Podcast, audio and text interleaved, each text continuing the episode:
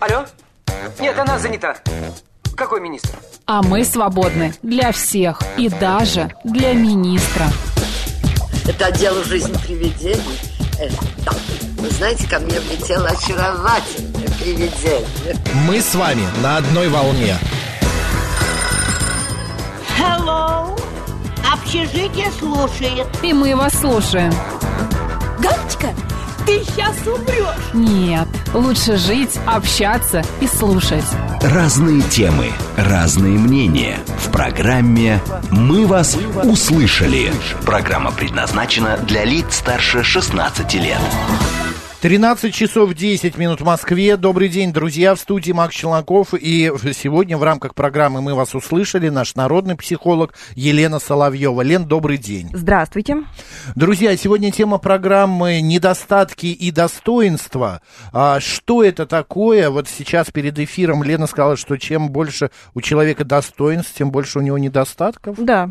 Почему? Интересно, так это работает. Да, как, как это так? Потому что когда мы накачиваем э, определенные качества наши личностные, ну и мы сейчас будем, я сейчас классифицирую, да, то есть недостатки-то они бывают, в общем, физические, бывают э, неосязаемые, незримые, да. ну, личностные мы их угу. назовем так, они не всегда психологические, просто личностные. Э, когда мы накачиваем свои достоинства, одновременно раздуваются и недостатки. Ну, например, накачивает человек смелость и отвагу, но одновременно он будет раздувать и агрессивность, одновременно он будет раздувать и высокомерие, и одновременно он будет раздувать и эмоциональную глухоту. Без этого невозможно. Угу. Или будет он, например, учить себя а, быть очень жестким переговорщиком, потому что ему это надо по работе. Какие качества будут одновременно, и, которые можно назвать недостатками, раздуваться. Он может вторгаться в личные границы, он может навязывать свое мнение, манипулировать и так далее. Но получается, достоинства и недостатки идут рука об руку. Идут рука об руку. Есть интересная психологическая Я... класс... э, процентовка. Угу. Вот для того, чтобы быть так называемым хорошим человеком, нужно, чтобы достоинств было чуть-чуть больше, чем недостатков. 51% достоинств и 49% недостатков. Ну, вот так придумали примерно.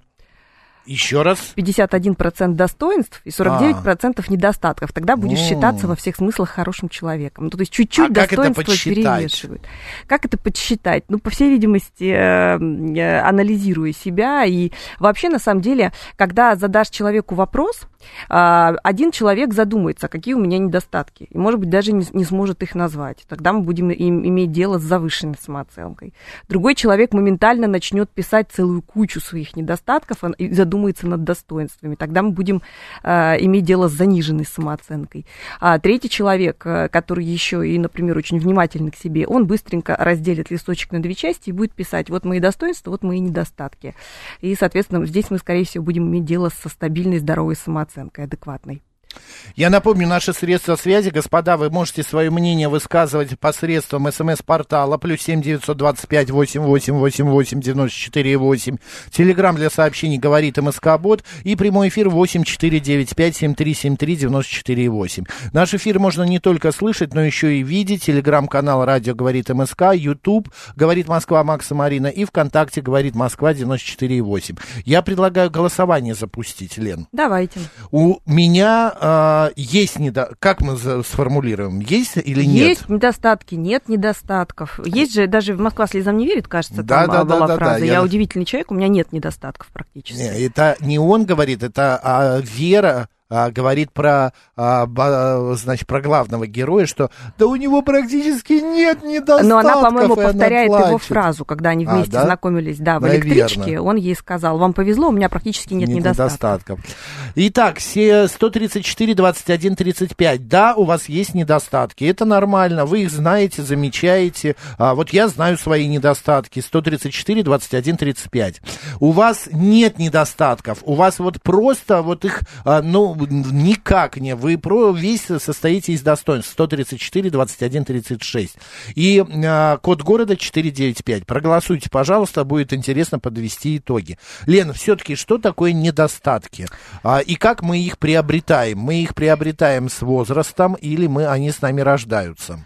А, мы можем родиться с недостатками. Это могут быть физические недостатки. Угу. Да, это могут быть также недостатки а, психоневрологические, например, заикание. Угу. да, или логопедические, например, картавость, проблемы с, э, речевым, артику... аппаратом. Да, с речевым аппаратом, с артикуляцией, да. А, это может быть недоразвитость каких-то частей тела, ну, например, там нет пальца, недоразвита кисть, э, одна нога больше другой, хромота. Это может быть приобретенное вследствие травмы, например, сильное искривление позвоночника, когда у человека там появляется горб, или очень распространенный недостаток, который остается и на психику очень сильно влияет, заячья губа, например, да, то есть ребенок рождается, потом ему там производят какие-то оперативные вмешательства, но тем не менее след а, очень сильно остается. А, соответственно, эти недостатки физические, они также классифицируются на те, которые можно устранить, и на те, которые устранить нельзя. Ну, например, там заикание, косоглазие, там а, какую-нибудь картавость э, можно устранить или лысину, а, например, слишком низкий рост или если какой-то именно дефект уже тела, когда там что-то недоразвилось или какого-то, какой-то части тела не хватает, это устранить, конечно же, нельзя. Угу.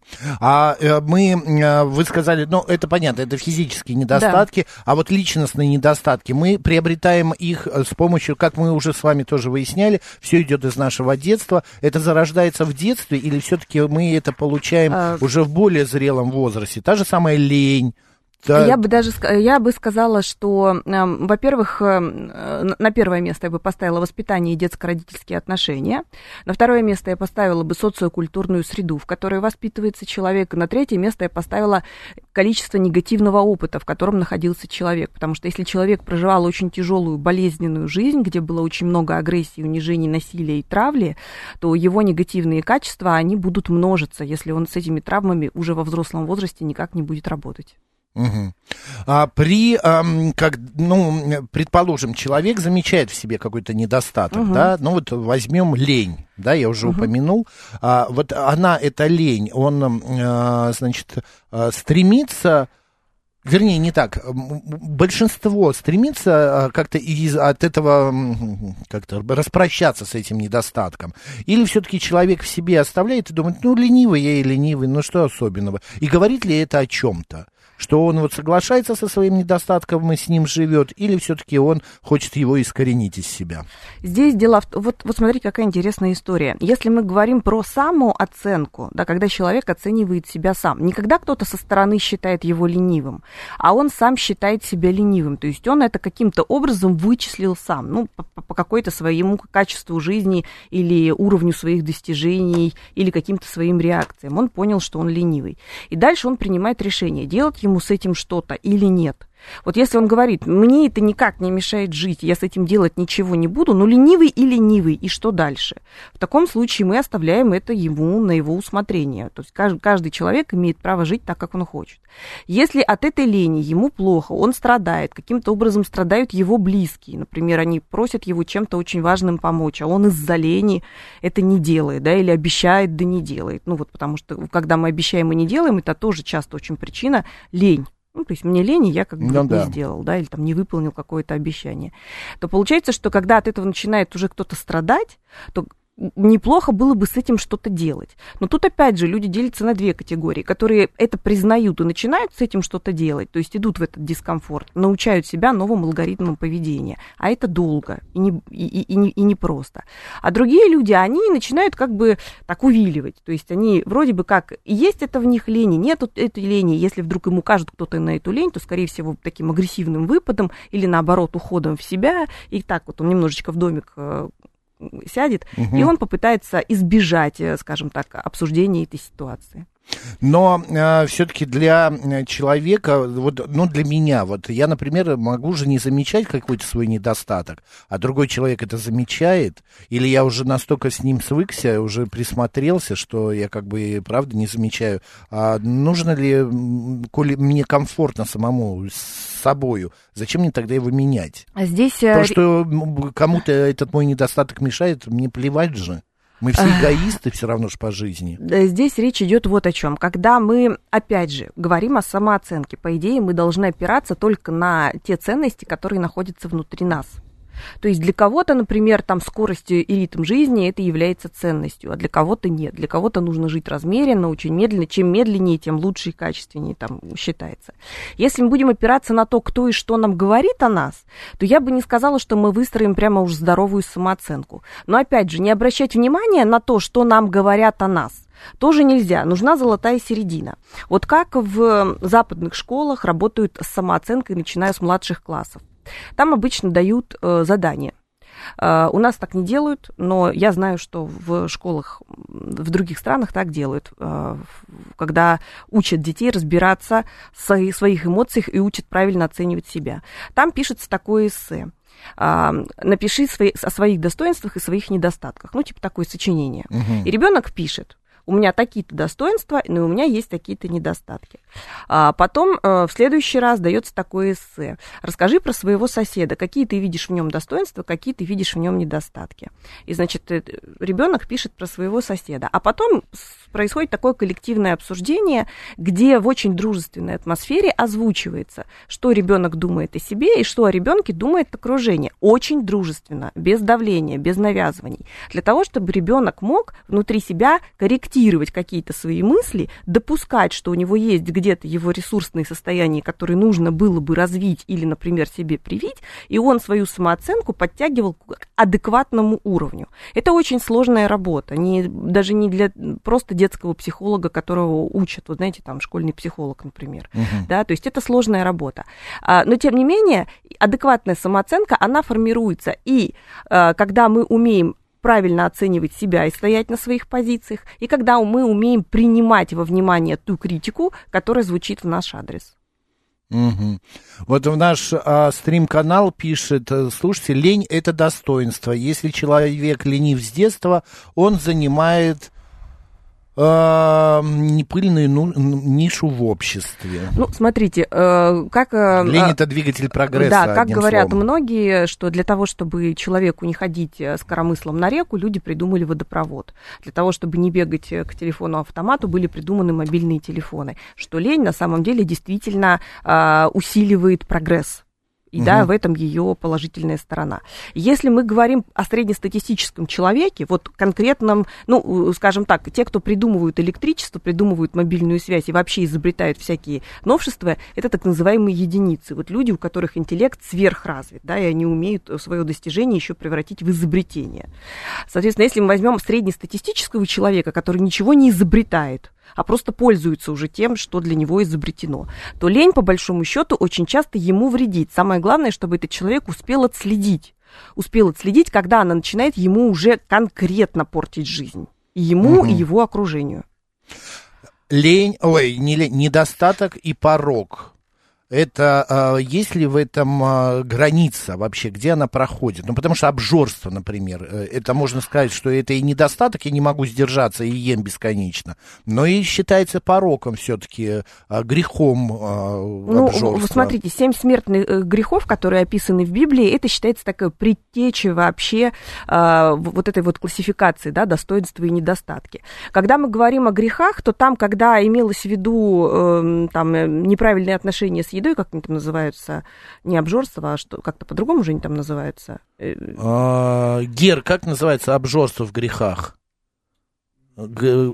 Чревоугодие. Вот, чревоугодие, да. Это ходячая энциклопедия Там говорят, э, там, там ведь речь шла не о конкретном действии, угу. а о целой группе, скажем так, определенных качеств, которые похожи на это действие. То есть там речь шла и не только о еде, там речь шла и об алкоголе, вообще о чрезмерном употреблении чего бы то ни было. Прелюбодеяние. Да? Прелюбодеяние. Там, да. там речь идет не только там о а, измене физической, там и речь идет и об, эмоциональном предательстве. То есть там некая Но группа. Это, это именно грехи, а порог-то он не, как бы это чуть-чуть полегче, скажем так, лайт грех. Так, я не знаю, как это правильно сформулировать-то. Э, на самом деле, смотрите, когда мы говорим... Э, нет, если мы будем психологически подходить да. и не путаться в терминах, нет в психологическом э, понимании такого понятия, как порог. Угу. Да? То есть э, порог – это то, что дано нам от природы, и то, с чем мы не можем справиться. Если мы говорим о чревоугодии, если мы говорим о, лиш, о лишнем весе, то пороком это будет тогда, когда ты, например, болеешь сахарным диабетом или ты находишься на гормональной заместительной ну, терапии, понятно. и снизить вес у тебя уже не будет возможности. А когда мы говорим просто о человеке, который много ест, и поэтому у него лишний вес, то мы будем говорить о зависимом поведении. Да, пищевое зависимое угу. поведение. И это уже никакой не порог да, угу. и, но это уже и не недостаток, это уже психологическое отклонение. Если мы будем говорить о личностных недостатках, то это все-таки качество характера, качество личности, которые проявляются не разово, не ситуационно один раз, а которые проявляются в системе. Например, человек всегда высокомерен, человек всегда трусит э, в важных ситуациях, человек всегда опаздывает, не разово, когда у него там что-то случилось, и он не мог на ситуацию повлиять, а у него всегда нарушено ощущение э, времени и пространства. Ложь.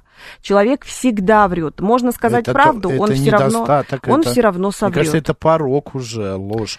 Человек сильнее. истерит не только, когда сложилась ситуация слишком эмоционально накаленная, а он всегда истерит. Вот только чуть-чуть, чуть-чуть, э, значит, на повысших тонах кто-то начал с ним разговаривать, он сразу впадает в истерику. Угу. Соответственно, вот это, это будет уже недостатком. Почему? Потому что эти качества будут ему уже вредить. Я повторюсь, что одни и те же качества, они могут, могут может сложиться такой жизненный контекст, когда э, человеческая истерия она может ему помочь. К примеру, если это артист больших и малых театров, то его истеричный характер будет очень ему помогать играть драматические такие яркие роли с погружением.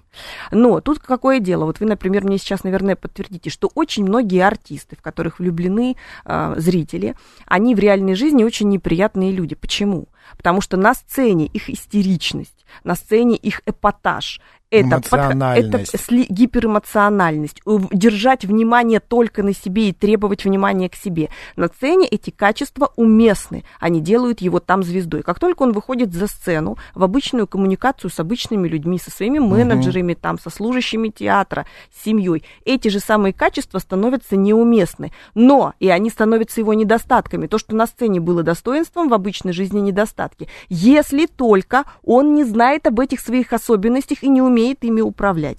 Если он умеет, выходя за пределы сцены, становиться попроще, обычным человеком. Ну, может быть, чуть-чуть у него эти качества будут как-то проявлены, но не, не ярко. Ну, теперь понятно, что значит, чем больше достоинств, тем больше недостатков. Это то же самое, например, а, пытливый какой-то ум в да. журналистике, в науке, а в жизни он становится занудой. Душнилой. Душнилой. Угу. Да, а вот тут же это его достоинство, он будет копать, рыть, искать информацию, а в жизни он, наоборот, вот всем надоел. Да, да или очень ручи- рачительный человек, который никогда, ну, всегда все тратит э, вот с чувством, с толком, с расстановкой, умеет найти выгодное там угу. для себя. Что одновременно будет раздуваться? Какое качество? Жадность, жадность. конечно, жадность. Но вот вы знаете, скряга. очень сложно найти ситуацию, при которой будет оправдана жестокость. Это правда. И насилие. Очень трудно найти ситуацию, при которой будет оправдана жадность. Но если только ты не работаешь, ну хотя тоже нет. Нет. Есть просто есть определенные недостатки. Вот, я говорю, я на первое место ставлю жестокость, а, э, необоснованную агрессивность и мстительность.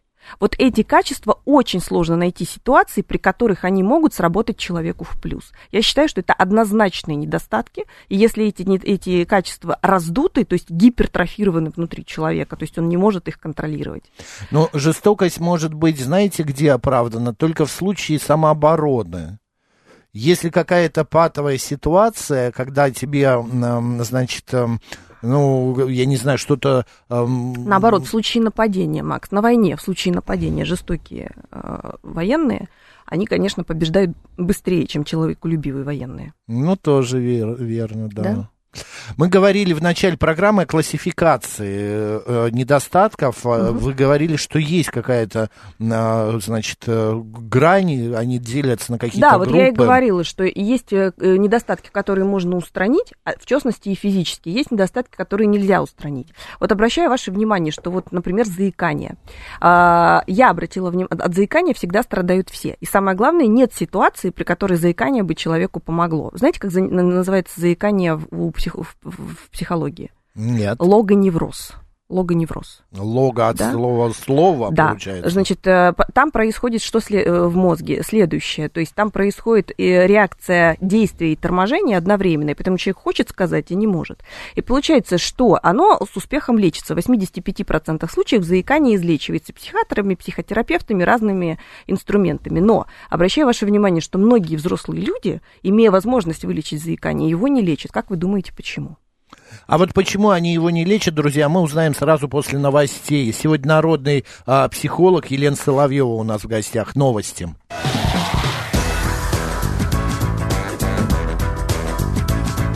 Мы вас услышали. 13 часов 35 минут в Москве. Еще раз всем доброго дня, друзья. В студии Макс Челноков. И сегодня наш народный психолог Елена Соловьева. Лен, добрый день. Добрый. Мы закончили а, предыдущие полчаса на том, почему бы взрослые люди не лечат заикание. Или как лого... Логоневроз. Логоневроз. Угу. Почему? Как правило, значит, варианта два. А, первый, а, они отвечают, а мне не мешает. То есть они э, не особо задумываются над тем, как звучит их речь, и выбирают, например, такую работу, при которой их речь не сильно-то им требуется. То есть угу. они в основном молчат в, в семье и в близком кругу как- как-то их принимают, ну и, в общем-то, этот недостаток не так не сильно им мешает.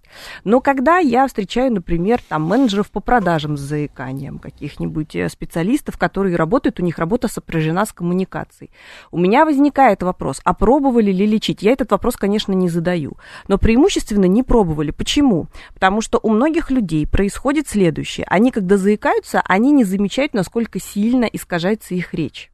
То есть им кажется, что если они где-то притормаживают, то э, искажение такое внутреннее получается, то это практически незаметно. То есть они никогда не происходило так, что они записывают себя на диктофон, например, в период, особенно когда они волнуются. Заикание когда усиливается? Когда происходит какой-то важный Волнение, разговор или да. происходит эмоциональная внутренняя окраска да, у этого разговора. И получается, что они никогда не записывали себя на видео или на диктофон и не видели, насколько их речь становится сбивчивой. Наверное, если бы увидели, они бы обратились и за несколько сеансов там, а, гипнотерапии или там, какой-то когнитивно-поведенческой, они смогли бы это либо вообще от этого избавиться, либо сделать гораздо менее выраженным. На самом деле, деле а, заикание не лечится а, только у, у, у 20, 15-20%, но и при, при всем при этом делается гораздо менее выраженным. Это, оно не лечится только в том случае, если поражение мозга вследствие травмы случилось, и заикание это уже не психологическая проблема, а проблема с нейронами. То есть там должны неврологи заниматься, угу. не психотерапевты. Но я знаю, что э, заикание очень хорошо лечится пением что когда человек поет, он расслабляет э, гортань, расслабляет да? свое... Там э, много инструментов, Макс, на самом аппарат, деле, да. и это не, не очень большая проблема от него избавиться, от этого дефекта речи. Но я еще раз говорю, обратите внимание, сколько взрослых людей, взрослых, ладно, детки, они сами не могут, их если родители не отвели к, к логопеду-дефектологу, они не могут от этого избавиться, да, потому что в детстве логопеды-дефектологи этим занимаются. А взрослый-то человек почему не пойдет? Но при этом обратите внимание, что косоглазие лечат обычно все. Ну, все, потому да. что это визуальный дефект, он каким-то образом влияет на внешность, и, соответственно, тут уже смотришь в зеркало, и нельзя себе убедить в том, что глаз не косит, и поэтому за редким исключением косоглазие все-таки исправляют. У меня э, есть знакомый один, он, значит, у него вообще комбо полная, у него было заикание, плюс он был лопоухий, вот, у него очень сильно торчали уши, вот, все исправил, уши пришил, а, значит, э, плюс у него был еще искривленный нос, ему в детстве, видно, или сломал, или еще что-то, и тоже починил и нос. Вот, теперь смотрите, следующий пункт классификации. Объективные и субъективные недостатки. Но если мы там говорим о э, все-таки как, каком-то внешнем искажении, да, то это объективный недостаток. Или то же угу. самое косоглазие. Его видят все. Ну да. да. Лопоухость. Вот. А вот лопоухость, так же как и рост, так же как и лысина, это уже субъективное ощущение.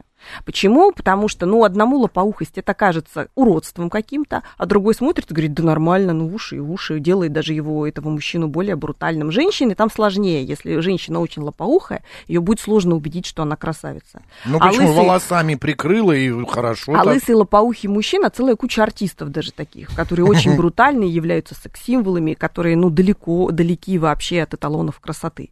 То есть мужчинам именно с внешними недостатками, а, которые можно считать недостатками, проще. Но вот я всегда говорю мужчинам, которые приходят, например, с неприятием своей лысины. Вот что, э, что лучше, лысый мужчина или тот мужчина, который накладочку себе вот сюда вот лепит? Мне кажется, хуже накладочку. Хуже едет. накладочку, да. хуже накладочку. Поэтому я считаю, что тут нужно, когда есть э, недостатки, которые мы не можем исправить, но они видны, они физиологические. Что мы делаем? Мы включаем приемы декомпенсации. Уже в прошлый раз я об этом говорила. То есть, если у вас очень низкий рост, то, соответственно, у, я про мужчин сейчас говорю, потому что у женщин, опять же, низкий рост не является недостатком. Ну, да, да, это является такая милая особенность очень многим большим мужчинам. Нрав, нравятся маленькие изящные женщины. А, получается, что если у мужчины очень-очень низкий рост, как он может это, чем обычно мужчины начинают компенсировать? Кто-то начинает компенсировать интеллектом, кто-то начинает компенсировать достижениями, кто-то уходит в спорт, то есть они становятся очень спортивными, да, то есть во многих видах спорта низкий рост, э, в общем-то, он подходит ну, да. А, для того, чтобы быть э, победителем, да, в каком-то виде спорта. А как еще часто компенсируют мужчины? Они очень часто женятся на очень высоких женщинах. Видели такие пары? Конечно. Мужчина маленького роста, рядом высокая-высокая женщина. Они часто покупают себе, если могут позволить, большие-большие автомобили.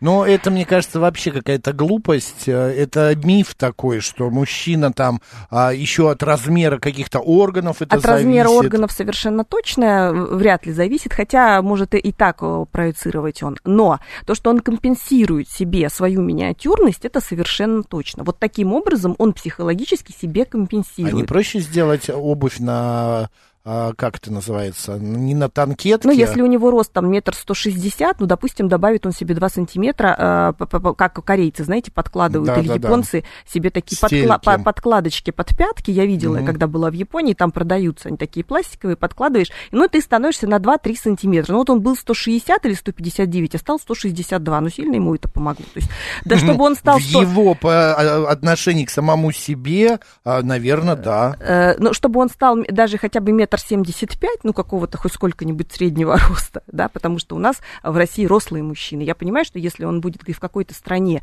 где маленькие, все маленькие, все маленького роста, тогда он будет чувствовать себя а, своим. Но он находится в социуме, где другие мужчины среднестатистически выше, а он маленький. Он угу. будет чувствовать эту неполноценность. Поэтому он может компенсировать ее. Окей, Лен, ну а вот а, бывает же, есть такая фотография, очень, э, ну, шарш, я не фотография, а шарш. Стоит женщина, смотрит на себя в зеркало, и она вполне стройная, симпатичная, а в зеркале отображается э, такая, uh-huh. ну, толстая женщина. И рядом другая фотография, э, другой шарш. Стоит мужчина, весь такой с пузом, обрюший, а в зеркале он видит себя качком таким, подтянутым и Это красавцем. не шарш, это не шарж, это совершенно точно доказано, да. Э, что когда происходит определенные уже, откл... это психологическое отклонение, но тем не менее оно очень частое. А, когда происходит абсолютное разделение со своим телом и, как правило, неприятие своего тела. Очень многие полные люди, смотря на себя в зеркало, реально, вот люди с ожирением, они реально видят себя на 30-40 килограмм стройнее, и они реально не видят положение дел, как оно есть. А другие а, люди а, с дисморфофобией, они могут, они анорексики, Худые, анорексики, например, угу. да, они уже на, на, там непонятно в чем душа держится, а в зеркало она смотрит, и ей кажется, что у нее висят бока, что у нее очень толстая попа, очень какие-то там такие заплывшие колени. Она реально это видит, ее мозг это дорисовывает. Но ей. это надо как-то лечить да, же, это нужно идти к специалисту. Это надо исправлять, потому Однозначно. что человек сам себе заблуждается. Знаете, как, знаете, как делают для того, чтобы, а, причем объяснить таким людям просто, вот если вы будете говорить, слушай, ну ты чего, собственно, обтянулась в леопардовые лосины? Леопард идет только леопардом. Не надо тебе с твоим 59-м, там, 62-м размером а, ну да, носить, одежда. да, эта женщина вас не услышит, она скажет, о чем ты говоришь? Он просто мне или завидует, или он просто злой, потому что она смотрит на себя в зеркало, а там, ну, хорошее тело, там прям подкачанное, ну, чуть-чуть коренастенькое, ну и что? Это только ее красит, она так себя видит. Да, и как делает, как, что делают врачи обычно, когда работают? Они прям кладут человека, например, на какую-то поверхность, обрисовывают его мелочком, угу. мелом и закрывают это. Знаете, как вот, ну, я не буду этот пример приводить, ну, как ну, как трупы, да. да, да. Э, Но это не имеет, не имеет отношения. Да, да, да. А потом просят, дают э, человеку мелок и говорят, пока он не видит еще своего реального размера, нарисуй, пожалуйста, свой размер, как ты себя видишь и ощущаешь. А потом снимают, э, значит, прикрытое Хань. изображение, и там получается, что либо человек видит себя сильно стройнее, чем он есть на самом деле, либо он видит себя, наоборот, сильно больше, чем он есть на самом деле. Вот это первое такое соприкосновение человека с реальностью. То есть ему нужно показать, ты заблуждаешься. Но это опять же его не убедит. Там длительная очень работа происходит для того, чтобы все-таки произошло вот эта вот сверка с реальностью, как есть на самом деле. А, э, окей, тут заблуждение самого в себе. Но есть же, например, такие моменты, когда, ну, например, как это объяснить? Я, например, не вижу в себе этого недостатка, а люди окружающие видят. И мне на этот недостаток э, указывают, говорят, а я не понимаю, что я, у меня он есть. Например? Ну, не знаю, ну, например, там э, мямля какая-нибудь, какой-нибудь... Ты слишком, да, ты слишком, э, слишком трусоватый, Трусоватый. Например, да? ты почему ты все время не можешь трусишь, принимать до решения. Почему ты все время трусишь в ответственных да, э, да, ситуациях? уходишь на второй план, а я нет. Почему? Я не трушу, я наоборот, я делаю дело, но я делаю его по-своему, не так, как ты там бежишь на баррикады, а я в сторонке постою. Здесь смотрите, если это вам сказали раз или два, можете забыть об этом. Это может mm быть такая вкусовщина. Ну вот кому-то показалось. Но если а, это замечание преследует вас на протяжении нескольких лет, и вот постоянно вы слышите от разных людей, от разной близости к вам людей, и от людей, которые к вам очень дружелюбно настроены и близки к вам, и от, и от людей, которые, в общем-то, ну, не сильно шапошно с вами знакомы. Я не могу сказать примерно то самое, что вот здесь ты мог бы поступить гораздо более отважно, да, или решительно, чем ты поступил. Непонятно, зачем ты смолчал, или непонятно, зачем ты сделал вид, что ты там не, к этой ситуации ну, да. не имеешь отношения. Вот тут уже стоит задуматься. Если человек не задумывается, значит, он просто не готов. Его психические процессы, смотрите, а, важный инсайт. На чем стоят наши недостатки, чтобы уже слушатели не заскучали и не подумали, что этот эфир ну, совершенно бесполезен. Что-то сидят, рассуждают достоинства, недостатки, все понятно. На чем стоят наши недостатки? На страхах ведь всегда, Макс. Ну, конечно. На страхах, да, то есть и необоснованная агрессия, необоснованная жестокость. На страхах, на и самонеудовлетворение. И э, чрезмерное высокомерие, да, или даже, плохо, даже плохой вкус. Все, вот если мы совсем глубоко опустимся, базируется на страхах. Единственное, я не знаю, как базируется, как имеет отношение к страху, например, недостаток образованности ну вот, знаете, есть люди дурно образованные. Является Тупочка. это недостатком? Ну, в, в, в современном обществе, да, является, потому что, ну, как минимум, ты не получишь э, от, в жизни всего того, что мог бы получить. Но, опять же, если человек об этом не страдает, он даже не задумывается об этом. А человек с плохим вкусом, как правило, сам-то не страдает. Окружающие могут страдать от того, что он демонстрирует вообще этому миру. Нет, ну какая разница? Ну вот во да. что, кто во что какая одет? Разница? Ну ходит он в, в этом, не знаю, мешке. Ну и ради бога, пусть ходит. Пока он, пока он сам не начнет от этого страдать и не, и, и не придет с каким-то запросом либо к самому себе, либо к какому-то специалисту, что что-то в моей жизни идет не так, и мне хотелось бы разобраться, но что я не понимаю, наверное, эта проблема дурновкусия так и останется только проблемой окружающих, а не его. Э, Панк 13 пишет, я дрищ, это видно мне и всем, но мне плевать, ибо качаться лень, осталось найти достоинство. Очень худой, да. Ну, например, я сейчас... Э, достоинство есть всегда. Вот, понимаете, у каждого недостатка всегда есть пара. Мы бинарны. Мы в чем очень сильны, в том же и слабы. Вот как эту фразу можно трактовать? Как вы правильно сказали, что если человек, например, очень решительный или такой, знаете, умеющий открыть любые двери, умеющий добиться своего, у него будет всегда оборотная сторона медали. Он будет довольно-таки э, э, немилосерден во многих вопросах, где можно было бы помягче быть. Да? То есть он, он раскачивает и хорошее, и плохое одновременно в себе. Ну, потому это что... обязательно, это да, так правило происходит. жизни. Погрешность, скажем так, такая. Ну вот хорошо, если человек ленивый, то он что, он одновременно какой? Если человек ленивый, нет, он одновременно вместе с ленью, он может быть очень принимающим, например, потому что он в себе эту лень принял, он примет и все, что не получается, или там кто-то ленится, он может быть очень... Вот вспомните э, Обломова.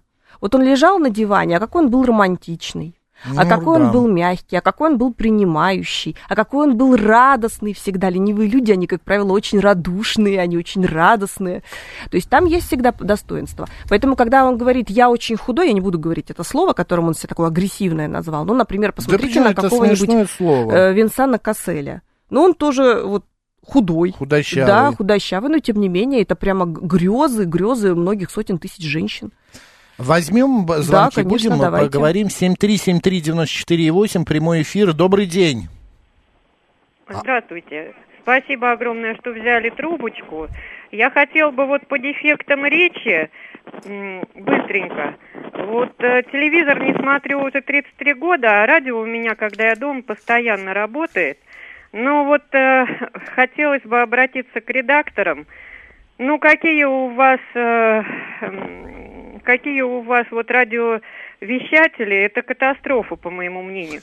Так, ну это по институт... вашему мнению. Все, спасибо большое. Давайте следите за собой. У вас тоже голос, знаете ли, не ангельский, я скажу так. А, а, я а вот... просто не приемлю а, вот эти комментарии, как мы говорим, какие ударения ставим, какие дефекты у нас. Это не вашего ума дело. Всё. А здесь смотрите, когда мы... Вот что, псих... что сделает психолог в первую очередь? Он всегда скажет, например, я не знаю, не представила женщина, ну вот слушательница, которая да. звонила. Когда мы э, задаем вопрос, мы задаем вопрос о себе. По какой причине человек звонит в эфир для того, чтобы обсудить других? Вот, как правило, вот, да? да? Почему он смещает фокус в внимания глазу с себя? бревна не увидим соринку в чужом замете. На других, да? То есть мы смещаем фокус внимания с себя на других. Человек, который не говорит о себе, а говорит всегда только о других. Может быть, это недостатком, например, в данной ситуации. Может быть, конечно. Да, то есть это тоже может быть недостаток. Я не знаю, насколько сейчас наша радиослушница поняла или не поняла, что мы хотели сказать, но так или иначе, всех следующих звонящих я бы хотела предупредить. Задавайте вопросы о себе. То есть я концепция. Вот я вам звоню, потому что у меня есть что сказать по своему же поводу. Да, просто дело в том, что есть еще такая категория людей, которые всегда дают советы и чем-то недовольны. А вот недовольны, что снег на улице, недовольны голосами радиоведущих, недовольны, что вы в такой а, ко, э, блузке, кофте сидите такого цвета.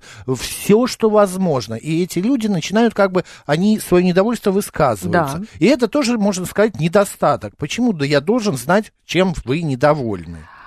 А, на, да. А, можно ли в этом найти какое-то достоинство, Макс? Давайте вот так посмотрим. Не знаю. Вот у такого качества. Человек, который всегда высказывает какое-то свое недовольство. Не, да, недовольство. Какое у него оборотная, оборотная сторона медали? Это какая? Ой, Лена, вот, вот с этим, как вы сказали, бинарность, да, двойственность. Оборотная я, сторона медали, я например, вот у него будет тяжело. очень развито критическое мышление, да, его очень тяжело в будет в чем-то, в чем-то обмануть, да, в отношении других. То есть он все будет подвергать жесткой критике, все будет стараться обесценивать, и для того, чтобы его в чем-то убедить, ну, нужно быть прям вот, ну, супер-мега, и тогда, может быть, он согласится, да, то есть это некое такое упрямство, вот упрямство в части своего мнения. Есть оборотная положительная сторона медали? Да, может быть такой контекст жизненный, где это может будет ему быть, помогать, да. но не везде. И поэтому, когда мы говорим о достоинствах и недостатках, нужно понимать, что и то, и другое мы можем использовать ситуационно и делать своей силой. А, я обращаюсь к нашим слушателям. У нас идет голосование, еще буквально 7 минут. У вас есть, у вас больше недостатков, 134, 21, 35. У вас больше достоинств, 134, 21, 36. Код города 495. Владислав пишет. А у меня нет недостатков. Я в меру упитанный, в меру воспитанный мужчина, в самом расцвете сил. Я всем нравлюсь. Вот опять же, другая сторона. Вот человек совершенно в себе не может найти недостатков, он доволен всем. Да, за это говорит, я не знаю, если это не шутка, а если действительно, ну, есть же люди так ну, немножко будем принимать, писать. что это возьмем, не шутка. Возьмем, например, человека, который говорит, я не могу сейчас вспомнить ни одного своего недостатка, да. состою из одних достоинств. Мы имеем дело с завышенной, так называемой завышенной самооценкой. самооценкой. Да, какая будет оборотная сторона медали? У любой завышенной самооценки есть одна особенность. В определенных обстоятельствах, когда он встречает людей, которые ему зеркалят, зеркалят его его несовершенства. Он начинает чувствовать себя абсолютным ничтожеством. И он из своей завышенной самооценки, знаете, есть даже такая поговорка, чем больше шкаф, тем громче падает. Вот да. человек, у которого очень завышенная самооценка, когда находится кто-то или что-то, да, или стечение а обстоятельств. А зеркалит это что такое, Лена? Я не Подсвечивает, то есть он, он не Поддерживает может... Поддерживает его, Нет, типа? он приходит, и складывается так ситуация, при которой он осознает, он осознает, что он не на высоте, наоборот. А, наоборот. Наоборот, свергает его с пьедестала. А. Или человек еще более э, рядом э, раздутый, с раздутой самооценкой, или так складываются обстоятельства. И вот когда он падает со своей самооценки вниз, он падает прям практически до самого дна. Подняться ему очень тяжело, это очень болезненно для него. 7373948, прямой эфир, здравствуйте. Здравствуйте, Павел Москва. Хотел задать несколько провокационный вопрос. А существуют ли люди, у которых нет недостатка? Uh-uh, не существует, Павел. Вопрос не провокационный, я вам сразу говорю, не существует. Павел, но ну вы людей. сами-то можете же ответить на этот вопрос? У вас есть в вашем окружении э, люди, которые вообще без недостатков? Есть? Нет, понимаете, скажем так, меня интересовало в данной ситуации мнение именно профессионала, потому что я, в общем-то, стоял, например, на тех же позициях, то есть я знаю кучу народу, которые считают, что у меня они все зашибись, ну, все, все отлично, у них нет недостатков, они супер-пупер т.д. и т.п., но потом жизнь регулярно била ну, по тем болевым точкам, которые у них были, и, в общем-то, люди, вот как было правильно сказано, отпускались на дно, и их приходилось вытаскивать. Падали как шкаф. Да, да, да. Вы правы совершенно, спасибо большое. Макс, а у вас есть какой-нибудь недостаток, который вы можете озвучить? Конечно, есть. У меня, и я, во-первых, опаздываю. Угу. А, причем я опаздываю, делаю это не специально, а я а, со своей вот этой вот, как-то слово вы говорили, когда я соринку снял, ниточку. Угу, педантичность Педантичностью, такая, да. Я не могу нормально вовремя выйти из дома. Я вот иду, вдруг там плед не так лежит, мне надо поправить, а время-то идет. В ванной зубная щетка не так, мне надо поправить. И вот, короче, я на все отвлекаюсь. Пока я там доеду, ну, короче, вот я опаздываю. Я не, не, за, не хочу, но я опаздываю. Ой, а у меня целая куча недостатков. У меня еще есть недостатки. У я, меня например... шапоголия, я расточительная Это очень. тоже Постоянно есть. Постоянно трачу деньги не туда, да не на то. Вот, да. Очень часто лезу не в свое дело. То же самое. Это прям Лен. вот а, часто перебиваю, не даю человеку, когда завершите мысль до конца. Я показал на Лену это... то же самое. Я очень быстро, я очень быстро. Я делаю всегда целую кучу дел одновременно и живу на высоких скоростях. Ну, и вот ладно это, бы, но это и ладно бы, объясняю, ладно бы, я бы допускала, что другие люди могут так не жить. Но меня же дико раздражают те, кто медленно живет. Я же начинаю всех подстегивать. Вот всем, кто со мной работает, им тяжело со мной работать, потому что мне нужно все быстро, нужно вовремя, нужно... Вот тут я, мне кажется, вы немножечко... Я когда пишу вам, Лен, вы мне очень долго отвечаете. Да, потому что я а, в Прочитала, а потом не отве... забыла ответить, наверное, да? Нет, всегда отвечаю, как только есть возможность. Mm.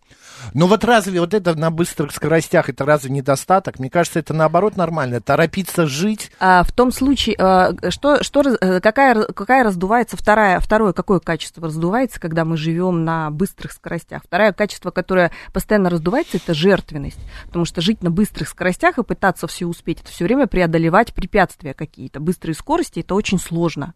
Соответственно, мы все время преодолеваем препятствия, и так или иначе раздувается жертвенная позиция. Нам периодически становится себя жалко.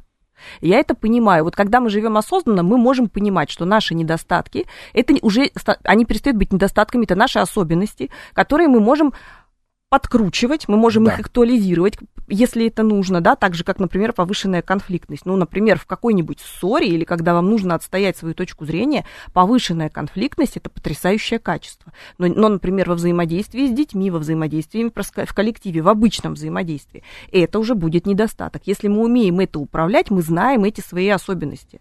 Мы не боимся о, ним, о них говорить. Я знаю, что я могу потратить деньги неразумно. Как только я об этом знаю, мне гораздо проще становится ими управлять. А, я не скажу, что я могу неразумно потратить деньги, но я могу а, приобрести вещь, которая, в принципе, сейчас и не нужна. Вот, ну, как а бы... я могу, которая вообще никогда не понадобится. Ага, ну, а у меня может понадобиться, но не сейчас, а там через какое-то время. Вот Роман Ромади, Ромадин пишет, вот тоже такая а, категория людей есть. А что делать, если все коллеги твари, идущие по головам и суют свой нос в мою работу? Начальник упырь. А, т, и так на всех работах. Только не говорите а, повышать квалификацию, пишет Нет, Роман. я уже так скажу, что это уже дело не в начальниках в и не в коллегах, дело, да. а дело уже вас, потому что что если эта ситуация преследует вас на протяжении многих лет, это значит, что вы каким-то образом проецируете эту ситуацию вокруг себя, и так или иначе она складывается. То есть нужно разрешить какие-то свои внутренние проблемы, и тогда эта ситуация может измениться. Ну и он Бене Benetto, ну, извините, если неправильно, у меня вообще нет недостатков, кроме одного, я привираю, пишет наш слушатель. Ну, хотя бы один. А у меня еще есть один недостаток, я часто сомневаюсь в своих способностях. А у меня есть недостаток, я часто не могу вовремя принять правильное решение. Вот. Не знаю, побежать на автобус или поймать, вызвать такси. Ну, что-то в этом роде. Вот, как только мы знаем... В итоге еду на Пхукет, да. У нас голосование итоги подведем. 71% наших слушателей говорят, что у них есть недостатки, а 29% считают, что нет. Ну, какие они честные. Да, спасибо да. большое. Елена Соловьева сегодня была нашим народным психологом. Лен, спасибо, до пятницы. До свидания. Макс Челаков был с вами. Оставайтесь с радио, говорит Москва.